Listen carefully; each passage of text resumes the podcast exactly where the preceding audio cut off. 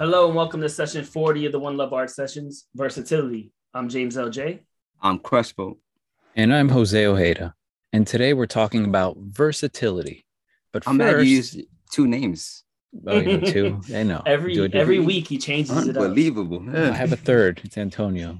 People get I- real confused. I cut you off. What were you gonna say? well, we're you cut me off. I was going to point it back to you. Oh, Uh, we're we're going to talk about versatility today on today's episode, but uh, we wanted to talk to Crespo because he has some news and developments in his life, his professional life that we want to share with the audience. yeah. Um. So an ongoing part of our conversations is, um, you know, com- the community and in uh in art and how like how we go about that. So de- depending on which aspect of of our careers we're talking about. Um, I've mentioned it before in the past that I have a community based initiative where I'm teaching dads to do um, to to add creativity to their uh, parenting tool belt, um, and I received an additional year of funding um, to keep that project going. So I'm excited. I'm excited to keep that going and partnering with with public libraries. Uh, but I recently attended a, a presentation on um, like play play based learning in art, and uh, I'm excited to probably take this project out into like state parks and really turn like a state park into our studio space. So getting families to get outside and, and create outdoors should be pretty interesting. Um, and also uh, Known Origin, which is one of the NFT platforms that um, that I am a creator on, and now James is as well. Uh, they actually onboarded me as their education ambassador, so I'm looking forward to doing some work with them and um, really making NFTs accessible to uh, not only artists and creators or collectors, but really to teachers and helping the next generation of artists um, understand like what the digital art market has in store for them. So yeah, that's what we have in news. For, you know, that's what I got going on right now. Pretty excited. Congratulations. That's Yeah, huge. Thanks. That's But you- great. but you, you're gonna tell them. So we have an ongoing thing that. So this guy Crespo, he enters a a contest. He wins it. Yeah, anything he wins it. Right. This guy is the luckiest guy in the art market. Right. So I work on my NFTs. I'm like, when am I gonna release this thing? What's the weather on Thursday? Like, where's Jupiter in the sky? Right. This guy starts his his creative known origin. Doesn't have any art and within 24 hours his account is trending like it's trending Crazy. that has not had no art the idea of his art got people excited like how do i the scent. Yeah, Just I, I don't, like- scent. yeah, I, I don't know what I don't know what that was about. It was it's really bizarre. So, uh, uh, I'll I'll be it by the time this this podcast drops. It's that probably won't be the case. Um, but yeah, like uh, I've been I've been creating a new project. So aside from my personal work, I'm cre- I created some work with my son, and we're gonna we're um we're making those works available for purchase and for collecting um, in order to continue funding the initiative um, for the fatherhood initiative. And uh, yeah, I just been putting up those works, but they're not available for purchase yet. And that's what James is referring to. That I made it onto the trending list, but there's not no available work for purchase Oh, or it's collection. over. You about to pay for the college fund, Crespo, with, the, with just with that alone. It's gonna be It's good. exciting. That's Ah, man Congrats. but i mean yeah man. So so i think that's a great segue because i mean your dad you're artist you're combining the two you're an educator. That's i mean the epitome of being versatile right? It's like taking your skills and using them in different ways and just being able to be a different person in different modes right? I mean you literally have well like two or three different twitters that are different personalities and and you balance them pretty well though. Like you balance them pretty well. Like one is your, your art person your teacher one and um and i think you know that's that's the idea of being able just to be to to be a chameleon. I guess that's the best word chameleon in different in different areas and be able to adapt which i think is awesome and it definitely lends itself to today's theme. Oh, um so so why don't you so so talking about today's theme today's uh session uh crespo why don't you introduce who we have uh with us today? Yeah. All right. So today uh, we welcome Click and Press, which is a new era production and DJ duo hailing from New York City. Caleb K. Quick and Mark Fresh to Death Soto met while attending NYU's Clive Davis Department of Recorded Music, where they majored in music production and audio engineering. Their work has been described as an open format style, which allows for a blending of genres and sounds that makes what they do musically unique while remaining viable in today's music marketplace. Inspired by the grooves of 70s soul and funk, the hip hop bounce of the late 90s and early 2000s, and the hard hitting drops of contemporary styles of electronic dance music. Click and Press knows no musical boundaries. But, fellas, we always try to do our best to introduce our guests, um, but we always miss something. So, here's your opportunity to jump in and fill in our audience uh, with what they should know about you. Mark, you want to kick us off? Uh, yeah, man, that's that, that bio makes it sound so legit, bro.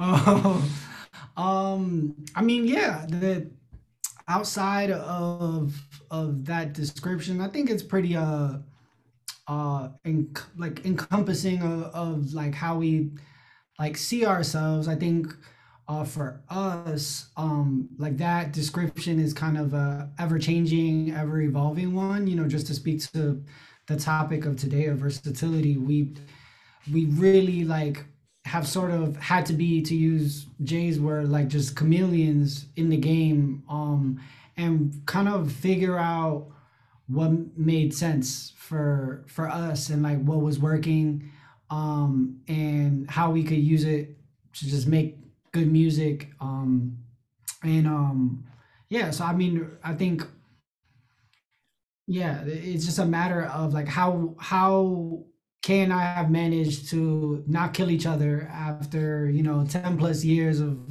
of working together like damn near every day. That in and of itself he's my longest relationship so pretty proud of that. Uh but um yeah i don't know. What am i missing Kay? i think like Yeah, I mean, I I feel like it's it's interesting because like you know some things you do out of necessity, and then and then some things you do in terms of pivots, and and some things you do just because you're curious about it. And I know our kind of careers, I guess if you want to call it that, in school started with us DJing and being known as DJs first and foremost, even though we got to this school because we were producers and, and music creators, but we kind of used that, you know, the DJing to grow our network, um, our skill set, um, just, you know, meeting different people in the school, in the college that ended up, you know, being, you know, solid relationships that we kept even outside of college.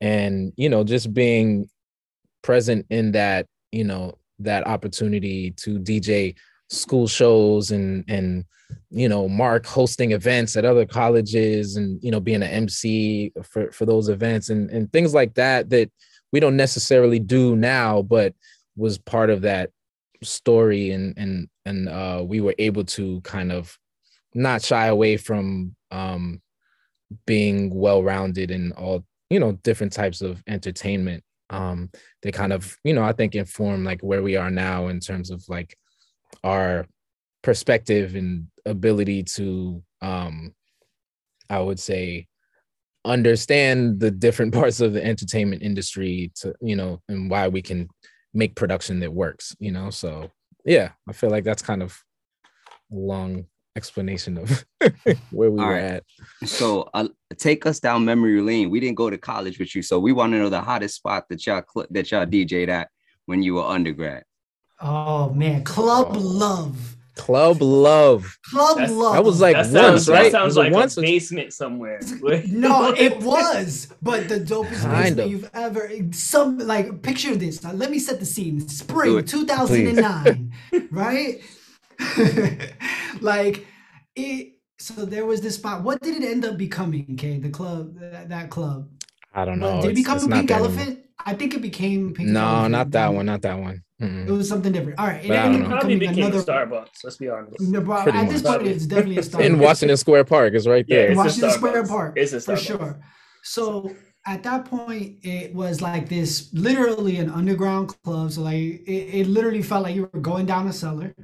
Um, and I guess the most notable, two no, really notable things was the sound system in that club was like probably at the time one of the best the in New best York in new york yeah yeah Um, and then number two was they literally had a furry room that was like fuzzy It's like a crawl like- space. Like, get them to the Greek level fuzzy wall. Oh, I Yeah. thought you meant like furries. Right? I thought we were Right, I getting like a little bit like Like, furries. fetish. he was like a furry cool. room. I was like, I don't, Which I do not fine. know where. where don't even know what you're referring to. Yeah. Oh. I do. not- Clearly, you were cleaning your cache before this. That's what you were doing. That's, That's what that was the delay that before pressing record. but so there was a fuzzy wall room that like people could crawl into. They were almost like bed spaces, technically, and like shit got wild in there. Um, nonetheless, uh, we we DJed several times. I remember K because we DJed once just like us DJing, and then the second time your boy R Les came through. And Leslie. Yep. I, I remember it because it was just like a at that time I think Ryan Leslie had, had just come out with like Diamond Girl and that was like the hit of the moment for him Mhm. um and like I just remember random stars of the day coming through and like we here we are just college DJs like we had no real like understanding of like how things worked um and all we knew was that like we got these people to come to this place and you know it was essentially our job to like keep the party like like going enough for those people to want to stay.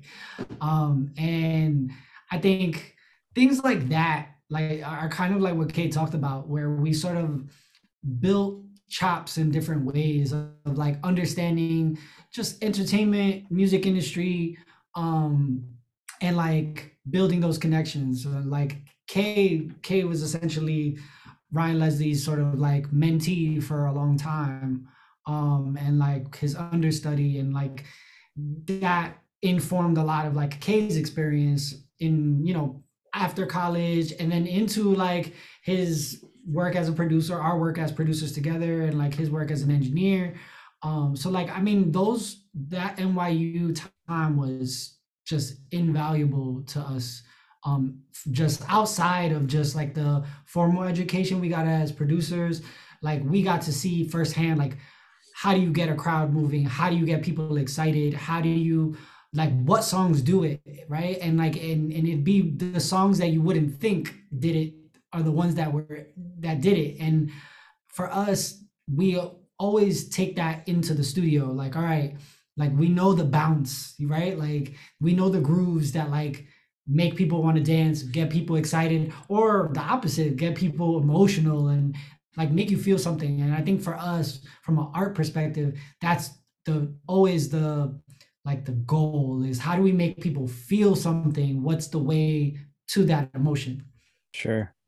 Well, that's Awesome. fascinating, right? Never thought of it from a producer standpoint, right? It's like, how do you get the feedback? You know, you're stuck in the studio technically producing, but how do you know if it's any good? Sure, it's good to your ear, but you don't have a, a live audience in front of you to, to tell you.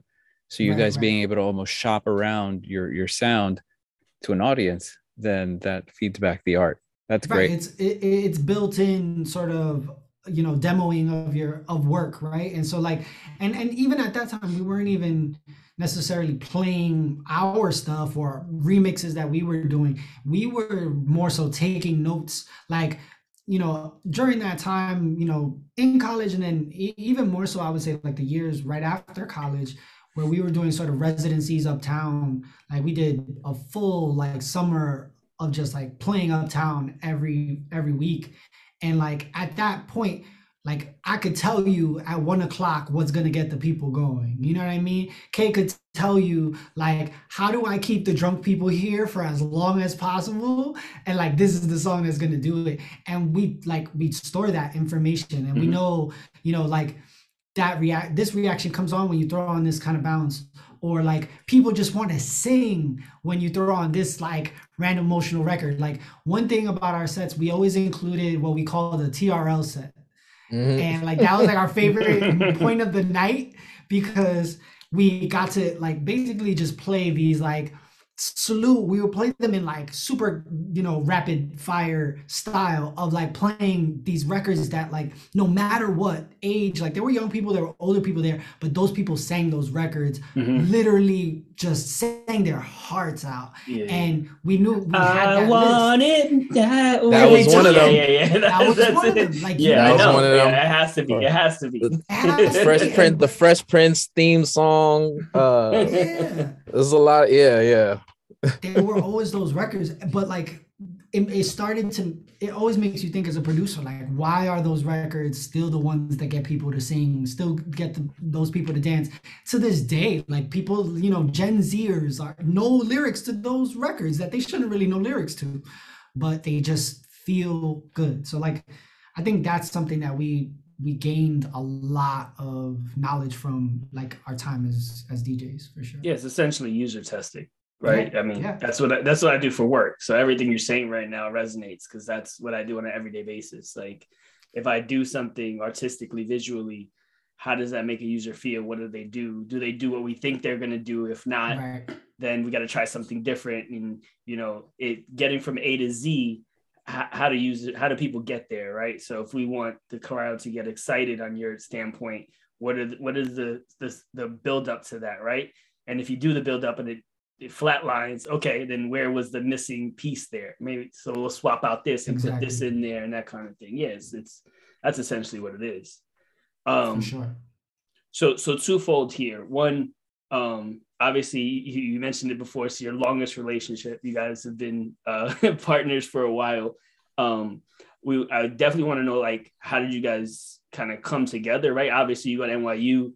Anyone that doesn't know, it's I mean it's a huge school, but also it's not a centralized campus, so everyone's kind of dispersed. So what you know, were you guys roommates at some point? Did you bump into each other at Starbucks? Like how did that process work? And then you spoke Yeah. a little bit about kind of, you know, how your creative process worked in the beginning, right? The shopping around the sounds and understanding what people liked. Um, can you talk to us a little bit about how your creative process has evolved over the years? You know, what have you added to your tool belt to understand when you go into the studio? Okay, this is this is our goal, right? And this is how we're gonna get there. Yeah, yeah. I'll take the first part. Kay, you could take the second part. oh cool. Um, because I like reminiscing, because I I reimagine the past in favorable terms. Nah. Um, so we we actually so we went to the Clive Davis Institute of Recorded Music, and um, at the time the program was only four years old, um, and so we were at, we were the fourth graduating class, if I remember correctly. Yeah. Um, so it was only three years old. Um, so this was around the time we're aging ourselves when Facebook opened up to uh, like high school students essentially, like before you needed a, a like college Right. um like Email. a college email in order to join we were able we were like among the first ones to be able to to join without one uh, and so there was a actual facebook group for our incoming freshman class or whatever that got created because the program was i want to say like damn near like th- maybe just 30 people at the time like yeah, it- less. a less it was really really small um and so we um we all sort of started talking to one another um on on the facebook group chat and it became sort of like a hype up right? Like we were all sort of getting hyped to meet one another. Um and like me i'm like uh, you know my story i'm i'm from the bronx. Um you know latino and like you know just having that perspective i was sort of like also like looking out for like all right who look like me? Um and, and and beyond that like who who who do i see as like potential collaborators? Like you know in terms of the genres of music people are making and so on and so forth. And um it the i would say the sort of like the quote unquote urban cohort was really really small. Like literally a handful of people that were like making hip hop music pop music well not pop but hip hop r&b and that was really where i would where my mind was centered at that time um i was very much like hardcore rap um you know i, I wasn't even diving into r&b like that um that was i, I was in that vein of stuff. And so um obviously like connected with Kay, connected with a couple of other um really dope producers that were in our same grade and we all made like a, a essentially a a pact to to come together on the first um night of freshman events. Uh the cli- the Tisch School of the Arts threw like a loft party. And so we literally did the corniest shit possible. We all met up Yep. wearing the same color. Everybody wore black. Super emo. Um and we met that night. So literally we met the first day of school essentially. Uh and we yeah we worked together pretty much all four years. That's a great story.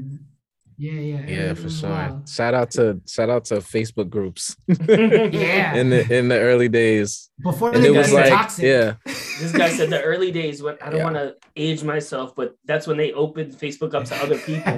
Bro, I remember when Facebook started.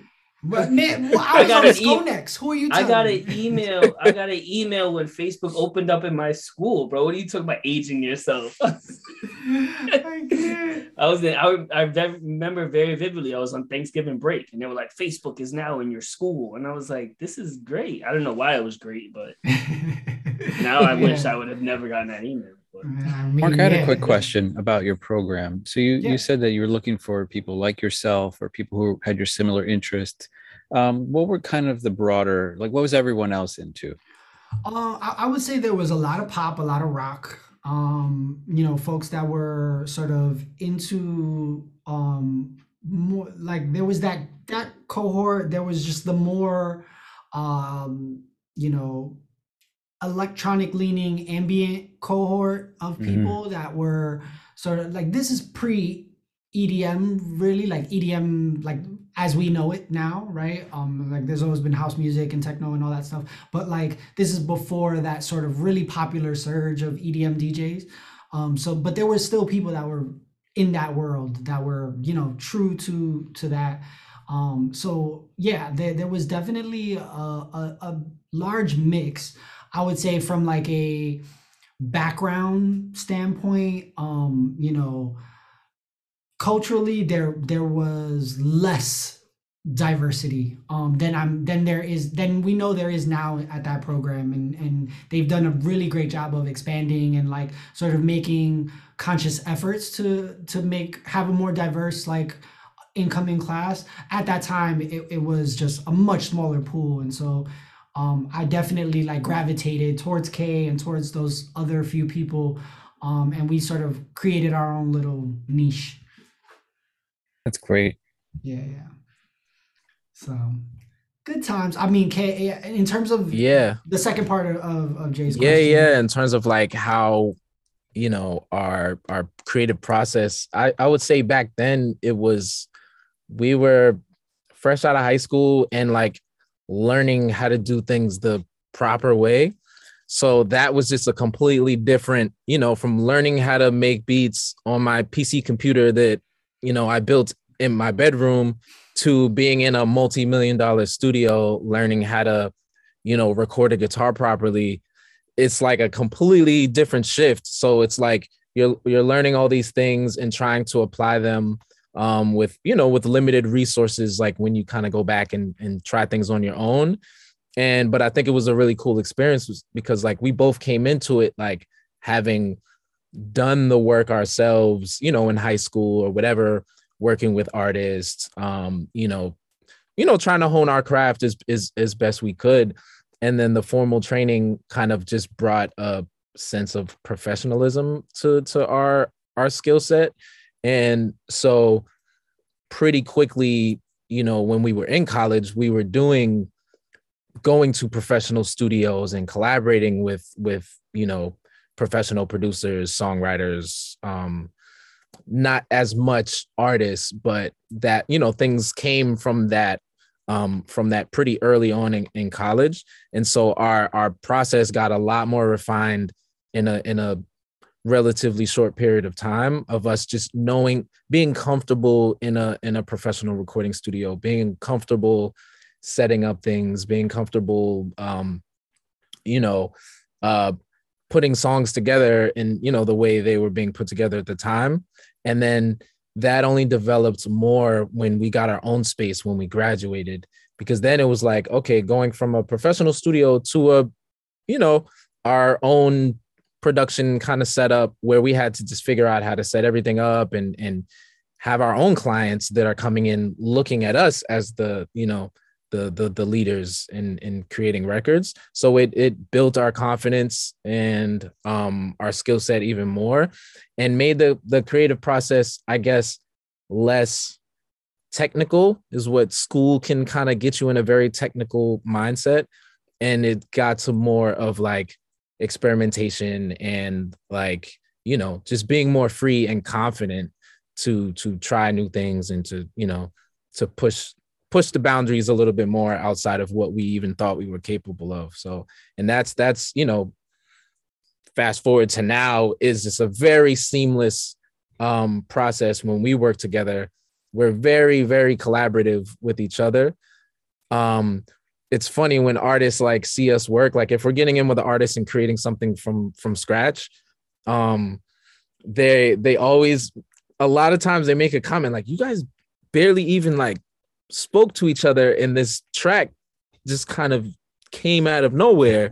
And there's a there's i mean many reasons for that. It's like we know each other's instincts. We know um how we think. We know the the our skill set and we kind of just fall into whatever naturally feels right in that rhythm. And we know all the technical stuff too so that doesn't bog down whatever ideas you know coming into into our head. So our, our creative process now is very much like if we're getting technical it's because we're we've done all the creative stuff already and we're just trying to get down to the nitty gritty of like okay why does this chorus not hit the right way or why does Yeah. the second verse get boring or why does you know we we then we talk about those things. That's when we're talking a lot more. But initially it's just we're going off of feel we're going off of vibe and and off of the energy in the room at that time. So it's it's it's evolved tremendously from when we first started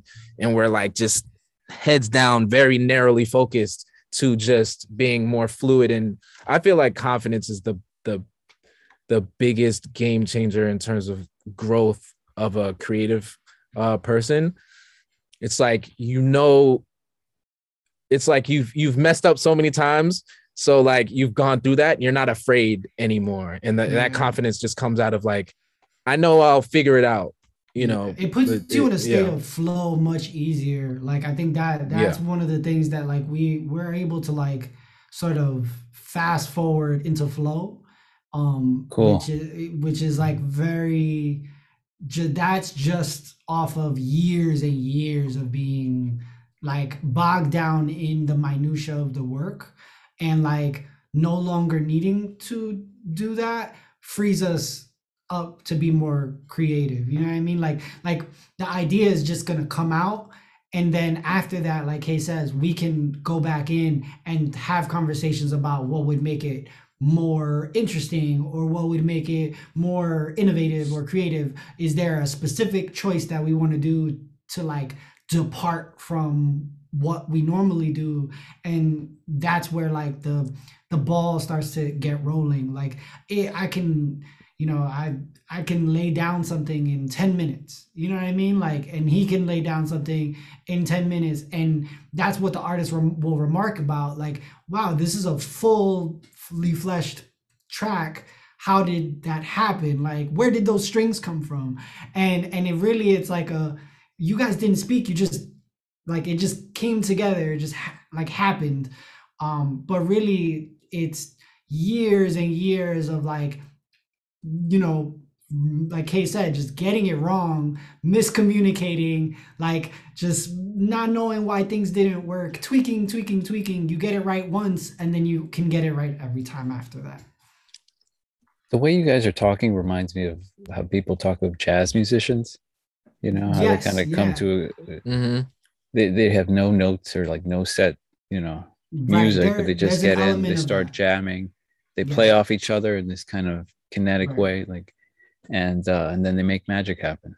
Yeah, I mean, I, I- I would like to think that it's there's an element of magic to it, but that there's very much that it's like a I play a note and he's like, "Oh, that's dope." And I go with it and he does something I'm like, "That's fire." And we like there's that exchange and then once that's happened, that like sort of agreement, that contract of like we're on the right path, we we already know what to do after that and so there's just silence and just music happens. Yeah. Ooh, that's exciting. I'm excited. so, so speaking of college, so you both went to NYU, right? So, how did uh, NYU and being from New York City and also respectively from Boston, how did that experience lend itself to your sound and style?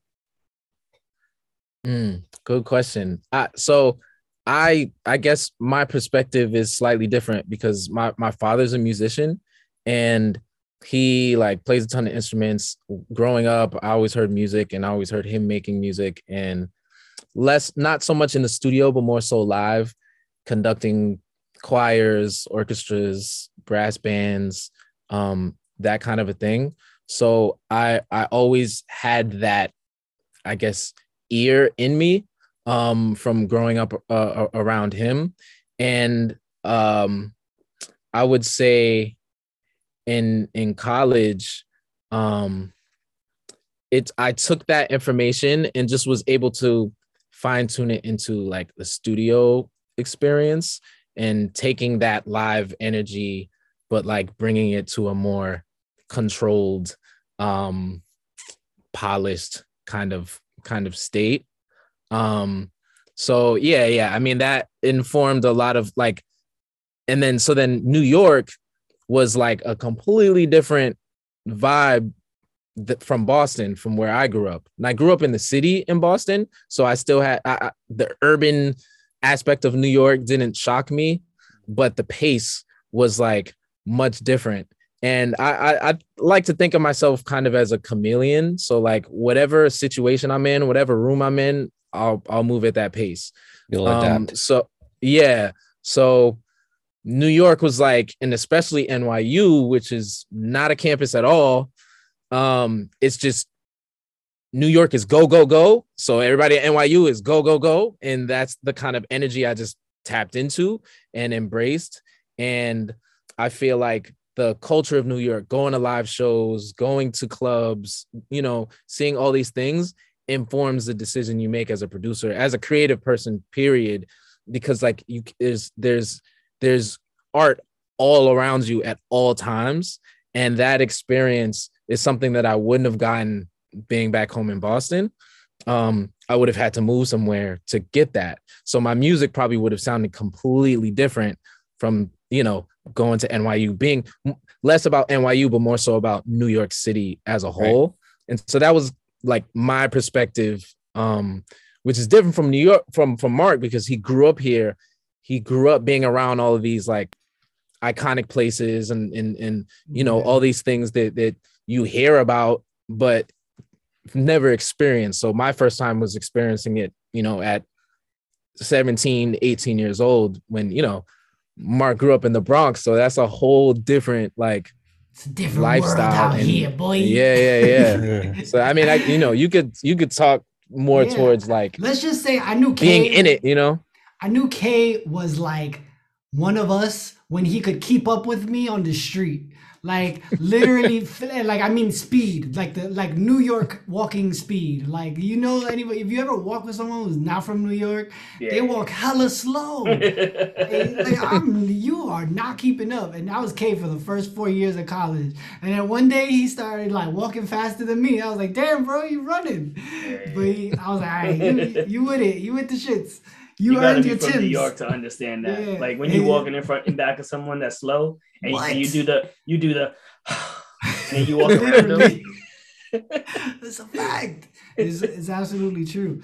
Nah, but uh, yeah, I mean, for for me, um, like my experience is like very just very Bronx, very Nuyorican. Um, you know, I grew up um I went to like school in the South Bronx. Um, my like my whole family's from the South Bronx, and then like you know we moved um further east slash north. Um, and I think musically that that informed everything. My mom my mom grew up on like Motown and salsa in like the golden era um and like was literally always playing music in the house um and I, I didn't have musical siblings or family members. So I was very much like an oddball in my family for like being you know obsessed as they would say with like just music in general. Um, i was always obsessed with the idea of being a dj um, with the idea of playing music for people. Um, and then that changed when a couple of high school friends um, put me on to like a demo of FruityLoops. And they were like yo you know you can make your own beats? Like is, is there's a free demo like just download it. And I, I took an hour for my my cheap compact Presario to download the FL Studio at the time, whatever was, my my my Hewlett Packard. Um, but um, yeah, that was I was hooked for essentially like you know the rest of my high school years. That was like I would say early sophomore year, so I was hooked for the rest of high school on just like making beats and like imitating what I thought was like, you know, the pinnacle of music at the time. Um, so that very much informed. And I mean, like, you growing up in the Bronx, like, hip hop is like life here, is like, is embedded in who you are to the point where you don't even re- recognize it as such, you know, like, you don't realize, like, that that this is like part of who you are until you leave somewhere else and like recognize like oh wow like being exposed to other countries and or just another state like they don't live it in the same way as like people in the Bronx do or just really New Yorkers do. Um and so that I came in with that like energy that Bronx energy when I went came into NYU and like I think that was probably very unique, probably jarring for someone like Kay to like me meet someone with like zero filter and was kind of talking the way I was talking. But I think you know it's been a like my personality and his personality. The reason why we work so well together is there's like a complementary balance at the end of the day. Um, you know, I'm I'm very like I would say like willing to speak up and like willing to like sort of say the thing. And Kay is more so the person being like, maybe you shouldn't say the thing right now. Let's hold off. Um, and like I know I probably wouldn't be where I'm at if I didn't have like him to reel me back in. Um, and hopefully he feels vice versa that like you know my voice has like a has like sort of pushed us in in in a way as well. So um, it's definitely been yeah, an integral part. New York in general has been an integral part of us because even nowadays, like to this day, we we're the New York guys. Like literally, industry Mhm. people. Like you know, everyone mi- has migrated to LA um, in the music industry, and like that, is, or or Miami if you're doing Latin music. Um, and so the fact that like record labels are like oh, so and so artist is in New York. Like, who do we put them in with? And they're like, oh, Click and Press is here. Like, they know we're New York based. And a piece of us, like, while the temptation to move to LA is ever looming for us, and and you know maybe we'll do it, you know, some at some point. Um, being in New York has had a certain value to it. Um, and people that come to New York looking for that New York flavor know that like we're here to provide that as well. Right. You and you offer, I'm sure, a level of authenticity too. Right, right. If no, they're looking for that. 100%. Yeah, no, definitely. I think they they come wanting. I mean, for us, what we take take from the New York sound or just the New York energy is like a a bravado, uh, a a bounce. There's a certain level of like knock. You know, if you're gonna put it in like um in terms of sonics and acoustics, like you know, when it comes to like describing our sound, like no matter what, like our stuff is gonna bounce, it's gonna have a groove, but no matter what, even if it doesn't, even if it's a ballad, is gonna hit you in a in some way, shape, or form. Whatever the sounds are, they're gonna knock, and like that, we take that from our idols, people like Timbaland and people like, um, you know, Dre and the Neptunes, like their stuff knocked. And like that's kind of built into who we are as producers as well. All right. So um when you guys mentioned like learning this learning software early on in high school, it immediately took me back to Jay and, and Jose. I don't know if y'all did this, but Photoshop 6 was in my hands when uh when I was before before I ever ever took any uh, design classes in high school. Um, I didn't do that till my senior year. But yeah, learning it in advance, and then um, you know, like like Kay said, when you when you step into a classroom where you have to actually follow, you know, instructional methods, and you're yeah. like, ah, oh, damn, I just I spent like I just did this shit for three hours last night. Like I just, mm-hmm. I know, I think I know how to do some of this. Uh, and, and, you know, alter altering your learning. That that was uh, it brought me back to that time. I, I that was kind of fun. Um, but that that's but, a great time. There's an element of like amazing stuff that happens in that time, right? Like there's a frustration, but mm-hmm. then there's also like this like aha moment that you get so much satisfaction from. And like while being in the place that we're at where like you could call it a, a level of mastery because i don't think we've we wouldn't even say like we've reached mastery. Like there's things we have yet to master right? And so like i can never like be there and i don't think i'll ever allow myself to like think i've mastered it all. But like those aha moments came so much more often in those times because like everything was new. Everything was like a challenge. Um that eh, that was exciting to me like in those early days even though we were we ended up learning we were doing it all wrong. Yeah. We were... oh oh yeah, yeah yeah. I mean to, to Zito's point i mean going into a classroom and being like well i know photoshop.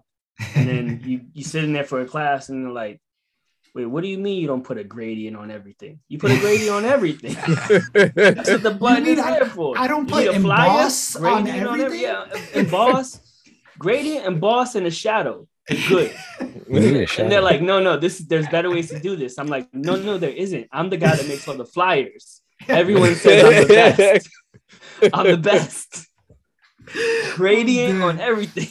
You see, you see my mm. flyers up top. Look at that. Is, that, my flyers? is that Comic Sans? Oh, Times nah, nah, New nah, Roman. Nah, nah, no Comic Sans. But yeah, Times New Roman. Times New Roman. Everything. Because that was Roman. before. That was before you could get a bunch of typefaces. We were broke college students. They were like, I gave, I gave everyone that wanted to fly. Bro. You want five, five options on your flyer. These are the five typefaces you can have. And that includes Arial and Arial bold. all right, oh, all right, all right. So, look, producers, writers, DJs, you exemplify versatility, right? That's what we're talking about. Um, but we're curious, um, how do you label yourselves and, and do you label yourselves? Kay, take this because uh, let's hear your voice a little bit more.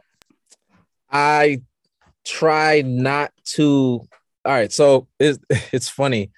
I feel like our career might have moved faster if we just stayed in a box and like said, this is all we do, this is it, this is what we're known for, that's it.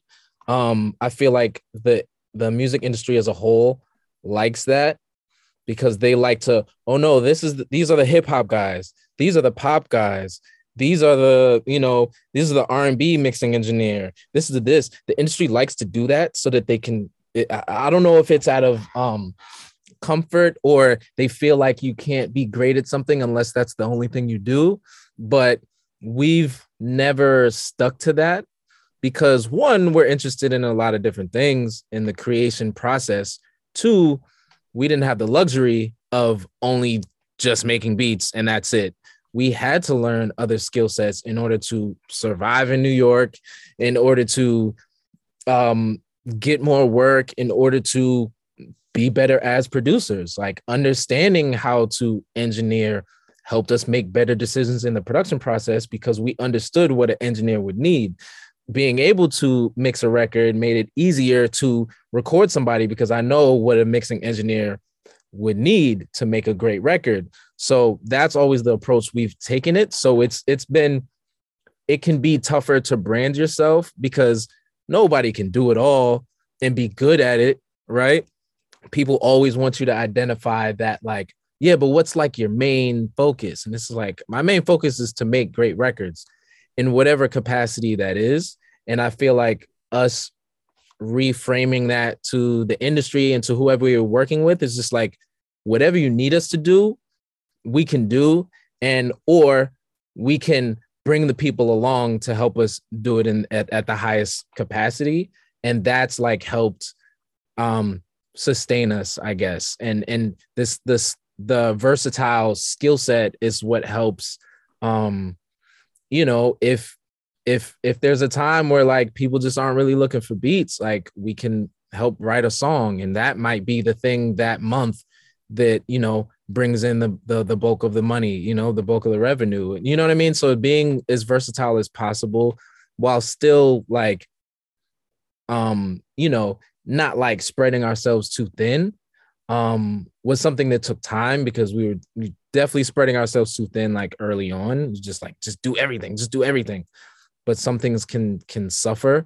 But having those like focus moments of okay we need this to improve so let's focus on that. We need this to improve so let's focus on that. There's an opportunity over here. Let's focus on this you know? So i think that's also what kind of happened from like djing to morphing into production and being in studios is just like the the opportunity was shifting um and uh we didn't want to lose um out on opportunity and experience. So like being as versatile as possible has helped. I mean, keep us going to to be honest, and and and bringing things that we wouldn't normally think to to to work on genres and you know things like that and artists to work with. It's like, oh no, we can go to click and press because you know Kay can vocal produce as well. You know what I mean? And and so that we don't need an engineer. You know, they can handle it themselves that becomes starts to become the conversation at labels or with artists or things like that and that's what we want that we want everybody to see us like that oh we can just put click and press in a room with an artist and they can come out with a song that sounds good like that sounds great oh you mean we don't have to bring in an engineer we don't have to bring in a songwriter we don't have to bring in a vocal producer because that's that's back in the day that was the norm there was the producer there was the musician, there was the songwriter, there was the artist, the engineer, the vocal producer, and the A&R to guide everything. That's like the normal mindset of creating a, re- a record. Nowadays, it could be one kid in his bedroom and do everything, you know, his his or, or herself. So we take that we take that all because we've seen the changes of like where you need the big studio to the just doing it on a laptop. And so we're our our our, our skill set has to be that evolved as well for us to feel comfortable in any situation. And to move with the times, like you said. Yeah. Mm-hmm. Because there's some people who they're the um I don't want to get too technical. So like they're the the the rock guy who can mix big anthem rock records the best. Keep going to him. But if big rock anthems aren't what's popular at that moment, if that's all they were focused on, they're kind of out. You know what I mean? And somebody right. else who can do something different will will get the work. So it's like mm-hmm. we try to never just get boxed into a narrow category just to keep, you know, and it keeps things fresh for us of and, course. and fun. This is you being a chameleon, like you mentioned before. Yeah. Right. Mm-hmm. For sure. Well, I think the the pandemic was definitely like probably one of the best examples of like a pivot moment for us, like or a moment where we're like we were literally forced to learn how to adapt. Um, I think obviously every industry was in that predicament of, as well. Music was unique in that like so much of, of our experience in music and in the industry was based off of like setting up sessions that happened in person right um and when you like eliminate that and you have to now sort of navigate zooms like everybody you know else did you know unlike you know other types of work like trying to facilitate a vibe via a zoom is like really hard um, and creating music you know there were people that got it done lots of people got it done it's just not like intuitive I, I would definitely say and funny enough like technology has struggled to sort of catch up um, to the remote music making um, world. And so that was like a challenge. And so we we discovered that like, all right, if we're not gonna be able to get in with artists this way, um, you know, where do we shift to? And and we spend a lot of time actually on film and TV work. Um, and that was something that sort of changed our perspective and opened up a whole new market for us that we hadn't explored until the last two years. Um, and so like you look at like the stuff we've done, we went from doing, you know, working with our, our work with Dreamville, like rap, hip hop work, to R&B work, stuff like, you know, artists like Queen Naija, um, and then we're you know Alessia Cara pop and and then in the last two years it's been our biggest stuff has been like Peter Rabbit like two you know a mo- like a random motion picture right? And more recently we uh we just did some music for the soundtrack of um Gran Turismo 7 so like that's like how we literally like sort of said all right you know artists and working with artists and music is cool but like we got this whole film and TV and gaming industry that sort of opened up to us, and a bunch of opportunities happened um, in that time, and we were able to just sort of make that pivot because we kept our skill set really wide. Um, and open and we're like all right you need cinematic stuff? Cool we can do cinematic stuff. You need scores you need strings you need an orchestra? We could do that let's do that. Um, and so it's it's opened up a lot of opportunity for us. Wow. That's awesome. I mean, Uh, we all have kids, so we're probably gonna have to go check out that Peter Rabbit 2 soundtrack. see if it yeah fi- See if it bangs, man. for sure Throw, throw that out some more and see if my kid just starts Yeah. rocking out. That's good though, because then you you you get your fan base early, man. You get them at like That's three it. or four. By the That's time it. they're older, they're like, oh, these are the guys from Peter Rabbit. I'm gonna be Oh, used 50 and your son's gonna be like, yo, click and press. Yeah, you knew about click and press. They killed Peter Rabbit too. Yeah. Um, talking about that box though, um, you know, I want to stay on that for for one more, for a little bit more. Um, obviously, you guys are the first guests we've had on that are Grammy nominated. We can't leave without mentioning that, right? So, you know, being so focused on being versatile, have you guys ever been tempted, especially like after a situation where you are Grammy nominated, to to kind of put yourself in the box, right, and try to recreate some kind of magic, right, where you're you're trying to do the vibe, but you're like, nah, but that's the thing that we almost won an award for. Let's just do that again, Yeah. and maybe this time we'll get it. I think we were saved from that because of the pandemic, to be a thousand percent Yeah. honest with you. I like Yep. truly, literally, like the 20, 2019 into 2020 was like the Grammy Awards, all that. And and that was, we're talking January, then February. The awards were February, right? February. Uh, last week of, of January. It was early that year. La- right. So that because Mhm. Kobe passed. It was like a horrible. It it started off horrible. Mhm. Um. Mhm. So like all that stuff happened, and the calls were coming in. Right. It was like, yo, I want to get in with Click and Press. Let's set up these dates. And our publisher was like making all these moves and had all these sessions set up, and then literally, you know, what was it like March? Like Mhm. when we were both set out, Kay was already in LA, ready to like do it, already starting to do some sessions. I was set to fly out, and she hit me like, "Yo, all flights are canceled. Like nobody's going anywhere." Um, and then Kay had to eventually like, you know, escape LA mid pandemic.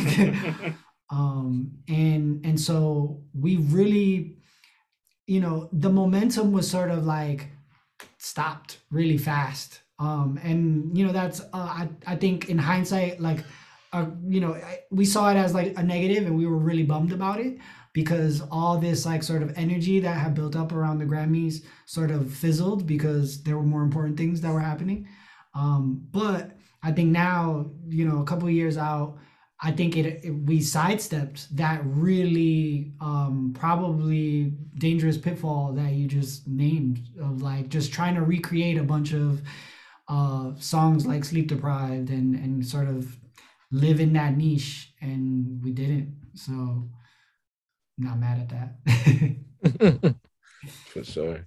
And it's also like the, like the way that song came about and that whole experience is something you can't manufacture For because it was such a uh organic not even just organic but like yeah it was an or- organic experience and a vibe and a moment in time that it's like to try and recreate it would have just been watered down versions of it and it wouldn't have felt as as good. It wouldn't have felt as raw.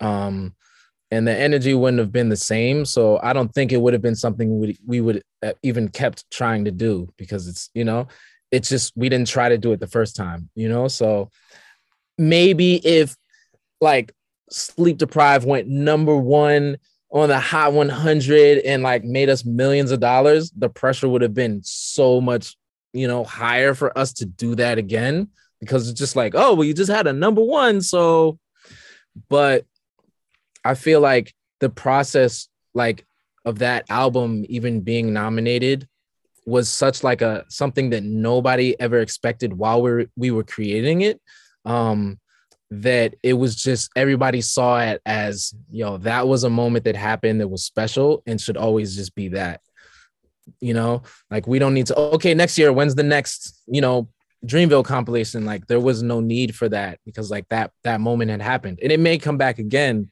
but nobody from that situation tried to like chase that same you know same formula which is what's something that that gets chased a lot in the music industry because it it works on a on a, a large scale of like trying to become a hot name as a producer or you know something like that. Is like okay well i go to these guys for this and this is a this is what makes hits. This is what makes money. So that's all i want from them and you know we were fortunate enough to not be pressured by that type of thinking and we've we've never really been pressured by that um type of thinking the pressure would only be internal you know for sure. Correct. And that, al- that that album also wasn't really a about a single song either. Like that nomination, I felt like was more about the totality of the work. You know, like that that album was like the sum of all its parts. It- there was nothing that like outshone anything. So yeah, it definitely was a unique sort of experience to be a part of for sure. So since you guys have entered the music industry, uh, technology has changed. We, we started talking about it a little bit, how technology has changed, how music is made and how it's consumed. So how has technology affected you guys for the good and for the bad? You know, we, we kind of live in this new TikTok generation now. Yeah. Um, and we I and also the NFT generation. You guys Right. before we came on, you mentioned that, right? So Yeah, NFT is yeah. obviously a big thing. for sure. now as well. Um, Jose's eyes lit up. um, I, I can tackle the NFT thing, and Kay, you got to talk about like the Atmos stuff because that's Mhm. definitely been a- sure. a that's big that's that's factor. where i'm at right now is in the in the Oh, you're in the Atmos. Atmos studio. He's in the Atmos. Yeah, yeah. Room in Republic. Hmm. can't see the ceiling on the, uh, the you can't see the speakers on the ceiling or anywhere they're hidden behind the walls but I was like, damn, Kay, your your Hue Light game like got crazy at the crib.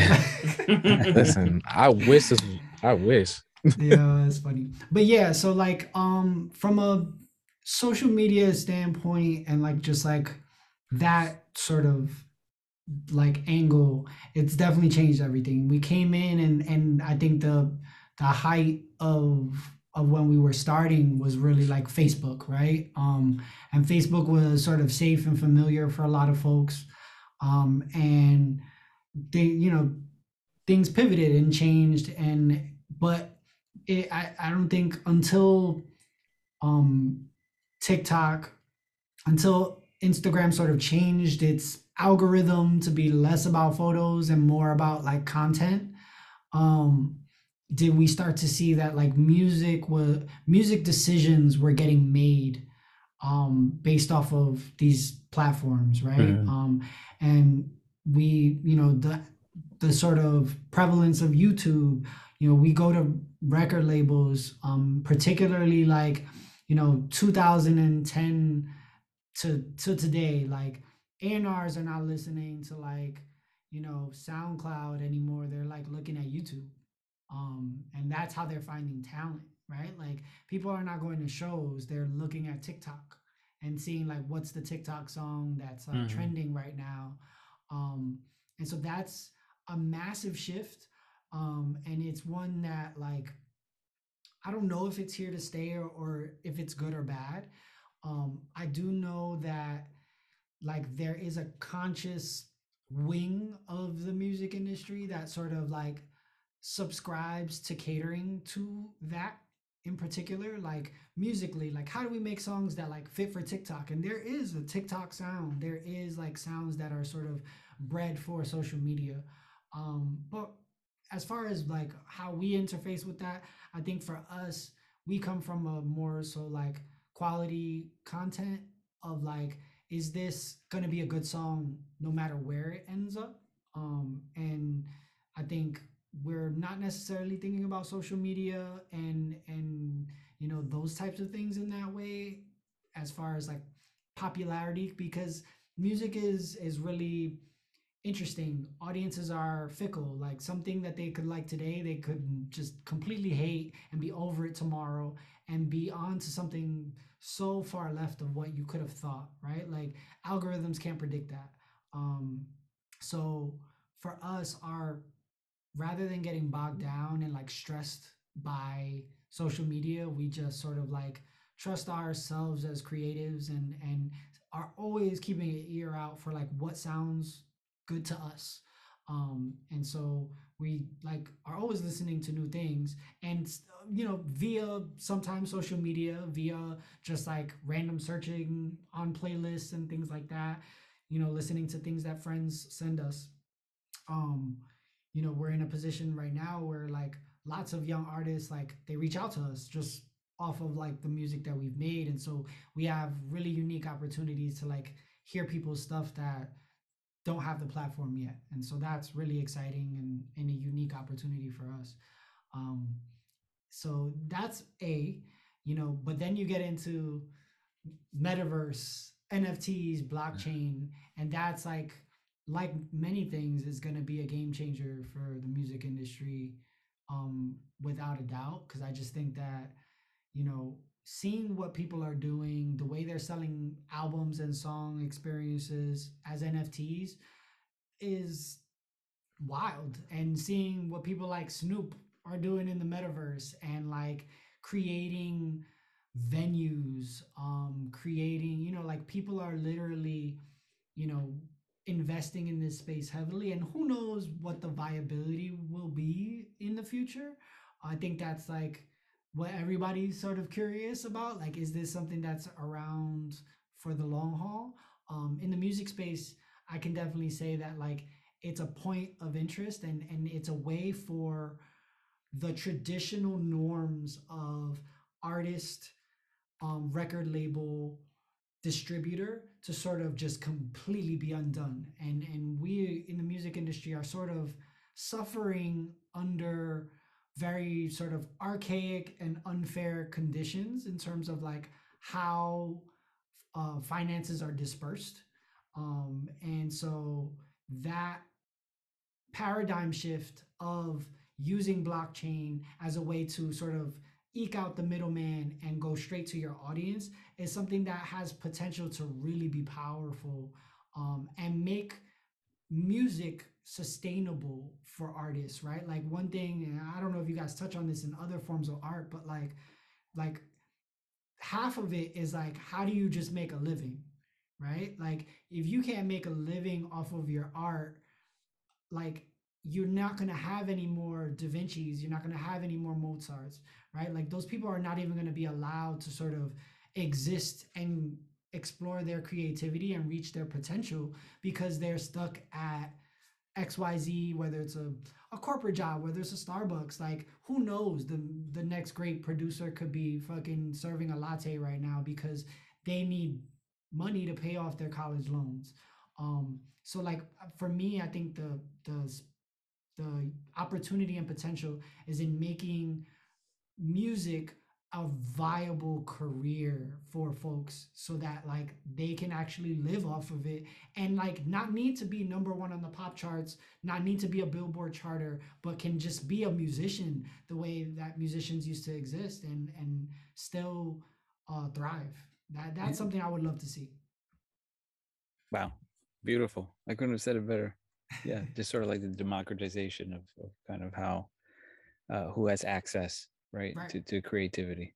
Right, absolutely, uh, and like that's changing too with technology. And Kay could like, That's a good point in terms of access because I th- I feel like that's the the biggest positive of technology advancement in in any field and especially music creation is um anyone at some level can make a song and release it.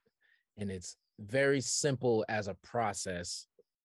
Quality anything like that is a different story but as a process to to do that.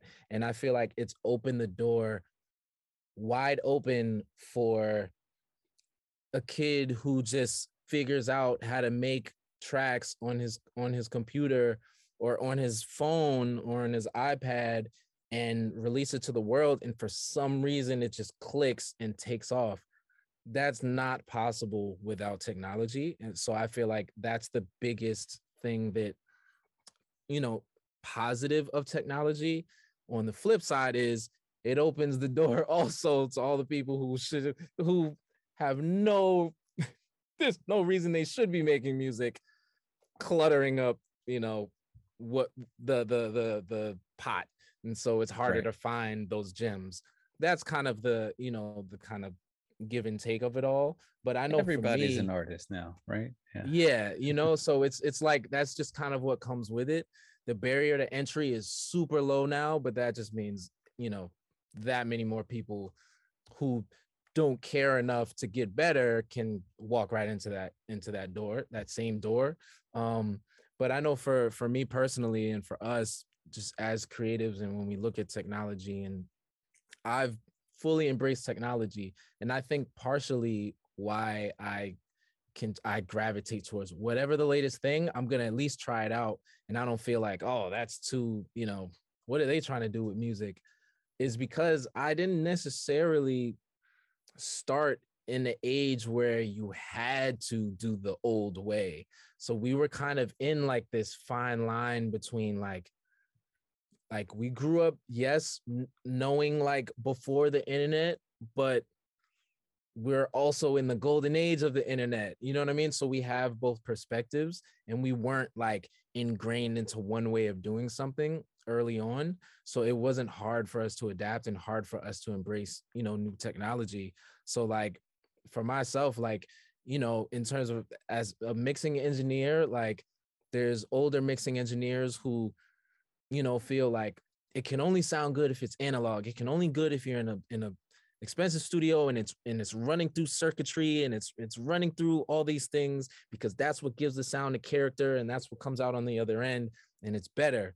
And then you have the digital guys who are making stuff sound amazing on a computer purely using digital tools. One of the biggest mixing engineers on the planet this guy named Serban Ghenea I don't know if I'm saying his last name right is arguably the most successful mixing engineer of all time he is completely digital and has been for over a decade.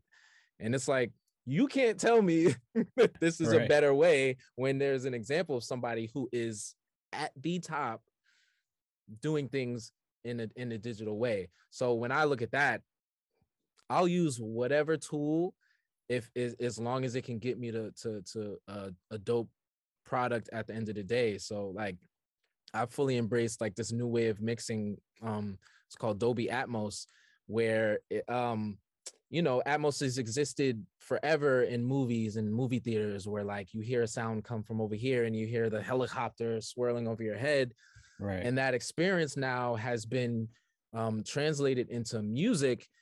Um, and you know, most people they don't have you know something like this where there's there's Speakers the speakers above and speakers around you you know it's very expensive to have but apple music created a version where you can listen and experience that in headphones and that just completely cracked the industry open um wow. for me as a mixing engineer because I Sure. learned how to I mean I invested into it I, I took the training course with um the company with Dolby and with Avid a company that makes like one of the main the pillars of like um engineering recording engineering software um and learned that skill and it's opened so many doors for me and and you know will continue to and it's just the tip of the iceberg of um exploring it and and you know getting involved with it. But it's something that an older mixing engineer who like is a fundamentalist would look at as crazy you know? So i just okay cool then you don't do it i'll take the work. Right. you know what i mean? That's kind of how i've always seen it is just like if it's something exciting and something that i when i hear it um actually enjoy it i'll use it and i'll i'll do it i'll try it and you know i feel like that's how technology should be embraced.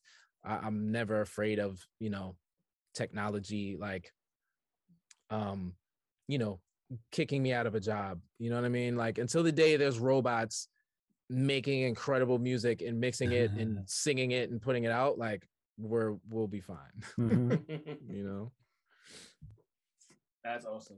Um, no, this has been this has been awesome, guys. Uh, you know, when we put this together, uh, you know, just reading your guys' bio, it screamed out versatility for us, and everything you've said so far kind of encompasses that, even beyond. Um, you know, I reading your bio, I don't I have no idea why your bio doesn't mention Peter Rabbit, but you need to definitely put that in. Um, Oh, that- yeah we have to update Um, that gotta update that to make sure. Um, but you guys, it, this has been amazing. Um, before we go though, uh, we want to do one last session we do with all our guests. Um, so we have a session that's called Copy, Collab, Erase. So what we're gonna do for you guys is we're gonna give you three names. You're gonna have to pick one that you would love to copy, whether it be their career, their style, whatever. Someone you would love to collaborate with, and then one person has to go. oh damn. And Okay. You guys can go whenever order you want. like they die or what like no, what's no, they happening don't have to die. They just, they just maybe I mean, don't you know- never existed. You don't gotta kill them. No, no. Right. Uh, I'm all right, That's so funny. copy, collab, erase. Uh, Dr. Dre, Diddy, and Pharrell. What? i knew it wasn't gonna be easy All right. Never is. All three of wait them are we are, are we all three of them listen to this podcast, so Yeah. take that into consideration. All right? that's funny Uh, no comment my internet is a little fuzzy That's good. I'm, I'm- I'm going through a tunnel.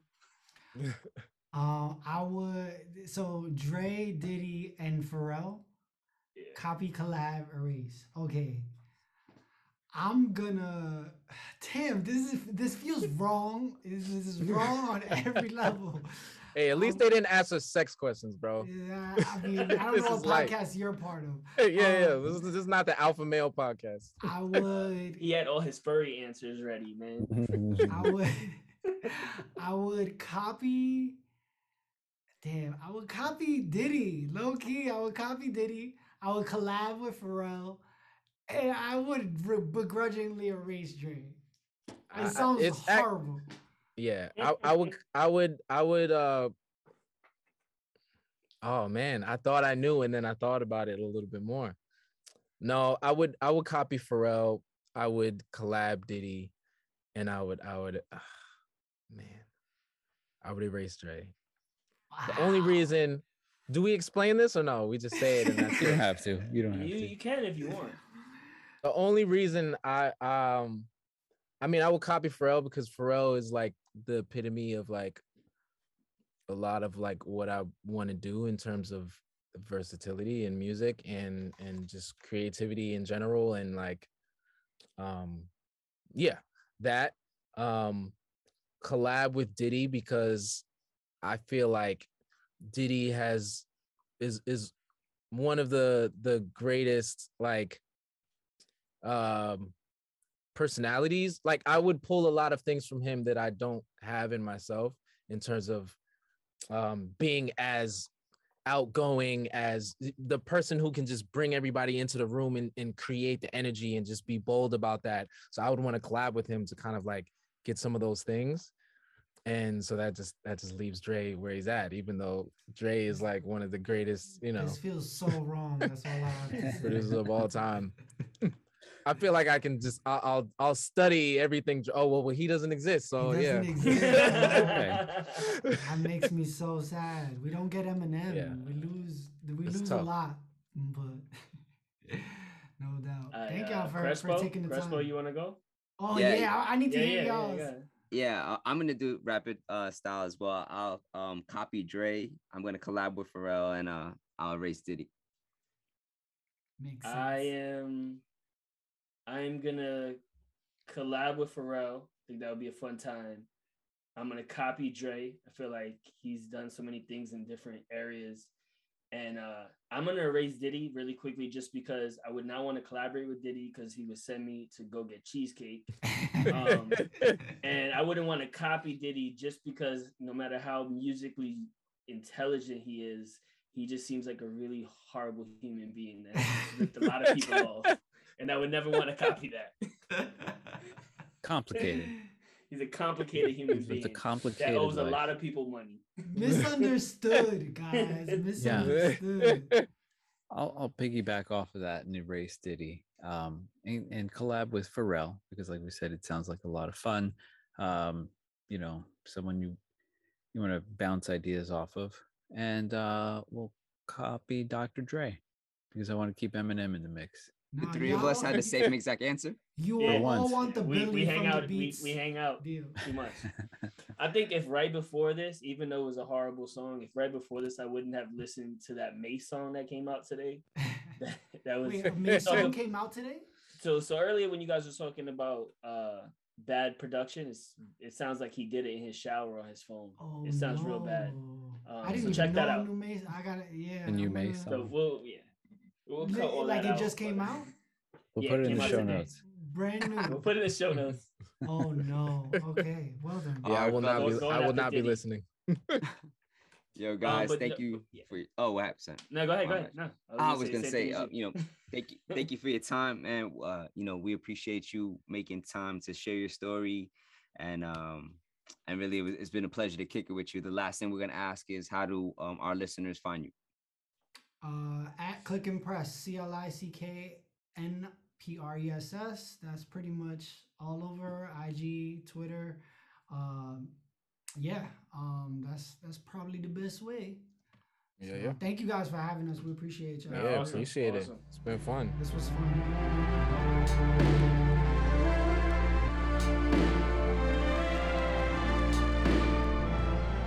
One Love Art Sessions couldn't have been complete without the wonderful guests and even more so, our wonderful community. And you, our listeners. We'd truly appreciate it if you took some time to rate and review the podcast.